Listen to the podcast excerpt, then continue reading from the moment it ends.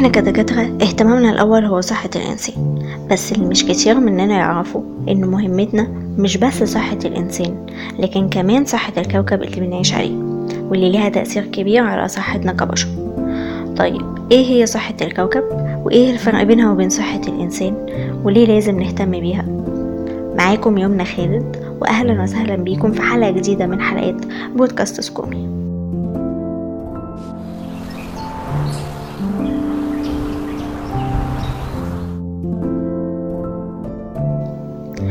سنة 1993 طلع دكتور كبير فجأة وقال كوكب الأرض مريض ومرضه ده هيأثر بشكل خطير على صحتنا كبشر فلازم نعمل حاجة. وبالفعل سنة 2014 قررت مجلة طبية إنها تتخذ إجراء حاسم فحطت مصطلح planetary health أو صحة الكوكب ومن هنا بدأت الحكاية.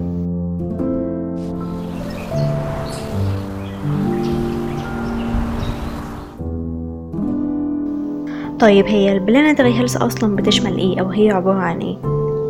قالك هي صحة كل الأنظمة البيئية الطبيعية اللي إحنا عايشين فيها واللي هي سبب حياة البشرية زي الهواء وزي المية وزي البحار وزي المحيطات وزي الغابات وزي الغلاف الجوي وغيره وده اللي بيفرقها عن ال global health أو الصحة العالمية. اللي بتهتم بكل الدراسات والأبحاث. بتحاول توفر الفلوس والإمكانيات المتاحة علشان تحافظ على صحة البشر عامة في كل أنحاء العالم وتربط الناس ببعض.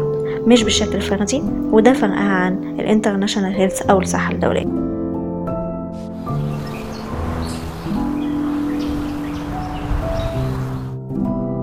فبتهتم الصحة العالمية بكل حاجة تخص صحة البشر. بداية من نمط الحياة الغير صحي اللي بيعمل أمراض زي الضغط والسكر وغيرها وحتى الأمراض والأوبئة اللي بتتنقل من شخص لآخر أما بيسافر من بلد للتاني. وحتى الحروب اللي بتحصل في البلاد فبينزل أهلها للمخيمات وبتتدهور صحتهم لحد الوفاة.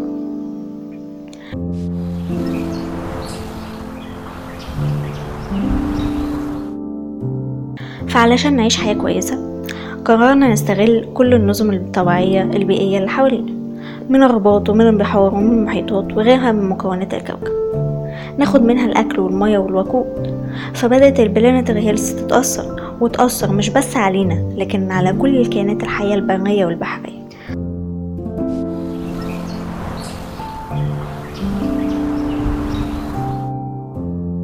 طب أثرت إزاي؟ حصل تغيرات المناخ وحصلت ارتفاع درجة الحرارة وحصل تلوث الهواء والمية حصلت الفيضانات والسيول والتصحر كل ده بيزود من انتشار الفيروسات وبيزود من الأمراض من الأوبئة زي الملاريا وزي الطاعون وزي السل وزي الإنفلونزا. زود كمان من أمراض السكر والضغط وزود من أمراض القلب وزود من أمراض الجهاز التنفسي زي الربو والحساسية. زود من معدل الإصابة بالسرطانات وحصل نقص تغذية. زود من ضعف المناعة وزود من مقاومة المضادات الحيوية. مش بس كده لكن كمان بيأثر على صحتنا النفسية. إما بشكل بسيط زي الإحساس دايما بالتوتر والإسترس اللي بيحصل مع تقلبات الجو وارتفاع درجة الحرارة أو بشكل كبير زي تدهور الحالة النفسية تماما والشعور بالإحباط والعجز اللي بيحصل لما بتدمر السيول والفيضانات والكوارث الطبيعية. كل البيوت والقرى فبتموت ضحايا كتير.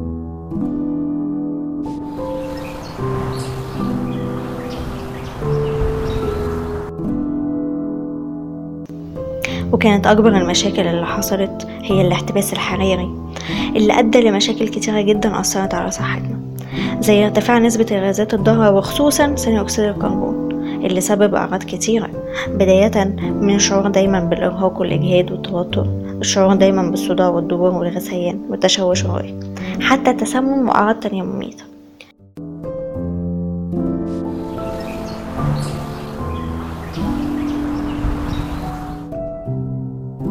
مش بس كده لكن كمان طلعت المخلفات الطبية بتأثر بشكل كبير سلبي على صحة الكوكب.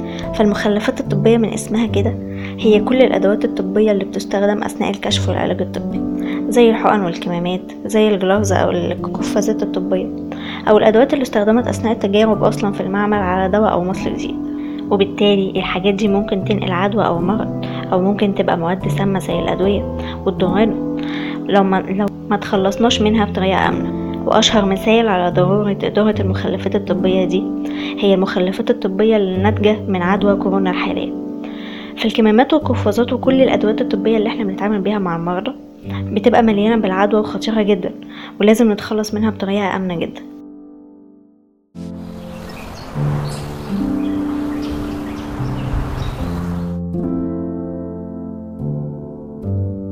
ده بيحصل عن طريق إننا أول حاجة نعقم أي مخلفات طبية مهما كانت صغيرة قبل ما نرميها وبعدين بنقسم المخلفات دي لتلات أنواع.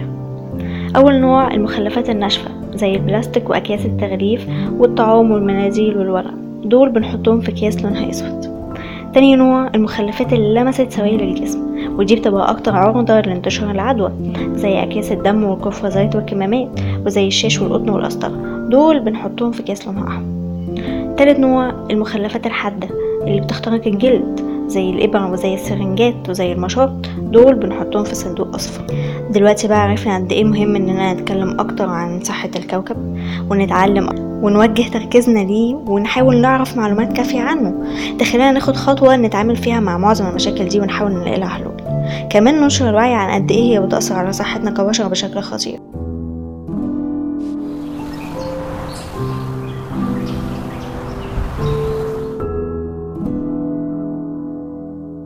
ممكن كمان نعرف أكتر عن ال economic cycle أو الدورات الاقتصادية. دي بتساعد على إعادة تدوير المنتجات فنقدر نستخدمها أطول وقت ممكن. وبالتالي بتقلل كمان من مخلفات الضارة واستهلاك الطاقة والموارد والوقود والغازات الضارة. ونستبدلها بمنتجات ووسائل طبيعية آمنة أكتر وأقل ضرر على الصحة البيئية. كمان نحاول إحنا في روتين حياتنا العادي نحافظ على صحة الكوكب. زي مثلا إن إحنا نعتمد على الأكل أكتر في الخضار والفواكه نقلل من أكل اللحوم والدهون والمنتجات الحيوانية. كمان نقلل استخدام وسائل المواصلات عدوة البيئة نعتمد أكتر مثلا على المشي والرياضات الصحية زي مثلا إن إحنا نركب عجل أو نجري أو ممكن نستخدم سيارات كهربية بدل السيارات اللي بتشتغل بالوقود نحاول نقلل من استهلاك الكهرباء والمية والغاز. نبطل تبذير شوية ونشتري أكل على القد وهدوم على القد. نحاول نزرع شجر في كل مكان ونهتم بالحدائق والزرع.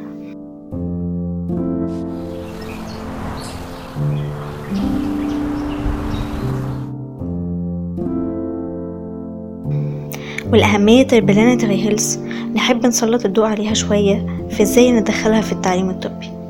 فمثلا نعمل تخصصات خضراء نهتم فيها بدراسة الصحة البيئية نحاول نجمع معلومات عن مشاكل التلوث والاحتباس الحراري ومشاكل المحيطات. ممكن كمان ندخل ورش عمل خضراء نناقش فيها مشاكل بيئية معينة ونحاول نلاقي لها حلول. وزي ما بنهتم بال medical researches نهتم ونعمل environmental researches. نحاول نعمل معسكرات ومشاريع بيئية. نحاول نعمل منظومة بيئية بين كل طلاب طب على مستوى العالم نتناقش فيها ونحاول نحسن من المعايير البيئية. في الآخر خلينا عارفين إننا لو عايزين نعيش حياة صحية خالية من كل الأمراض والمشاكل يبقى لازم الكوكب اللي إحنا عايشين فيه الأول يبقى بكامل صحته الأول. وبكده تكون نهاية حلقتنا النهاردة. أتمنى تكونوا استفدتم مع السلامة.